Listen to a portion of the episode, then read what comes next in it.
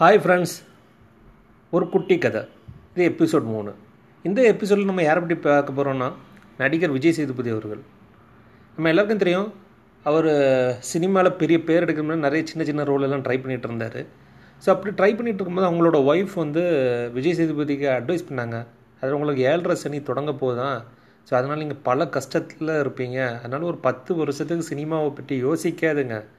அதனால் என்ன பண்ணுறீங்கன்னா திருப்பி வெளிநாட்டிலேயே போய் பழைய வேலையை பார்க்க முயற்சி பண்ணுங்கள் புது இந்த மாதிரி சினிமா முயற்சியெல்லாம் பண்ணாதுங்க அப்படின்னு அட்வைஸ் பண்ணுறாங்க பத்து வருஷம் கழித்து கண்டிப்பாக உங்களுக்கு நல்ல பேர் கிடைக்கும் அப்படின்னு சொல்கிறாங்க அப்படின்னு. உடனே விஜய் சேதுபதி அவர்கள் திருப்பி ஒரு பதிவு விடுவேன் ஏழரை சனி எனக்கு பிடிச்சுன்னா எனக்கு சந்தோஷம்தான். அந்த ஏழரை வருஷம் நான் படுற கஷ்டத்துக்கு ஒரு பலன் கண்டிப்பாக கிடைக்கும்.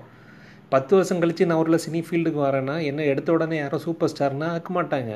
ஸோ அதுக்கு நான் சினிமாவை ஃபஸ்ட்டு கற்றுக்கிடணும் நேசிக்கணும்.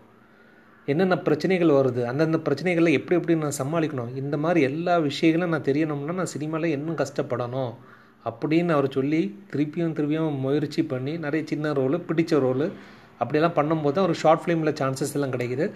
சரி சா ஷார்ட் ஃபிலிம் ஒரு நல்ல எக்ஸ்பர்ட் இருக்கேன்னு சொல்லிட்டு நிறைய ஷார்ட் ஃபிலிமில் நடிக்கிறாரு. ஸோ அவரோட நடிப்பு திறன் வந்து நிறைய பேருக்கு புரியுது. ஸோ இன்றைக்கி நம்ம அவரை பற்றி சொல்ல தேவையில்ல. One of the biggest or finest actor in Tamil cinema ஏன் இந்தியன் சினிமாவில் கூட சொல்லலாம். அந்த அளவுக்கு அருமையான நடிகர்.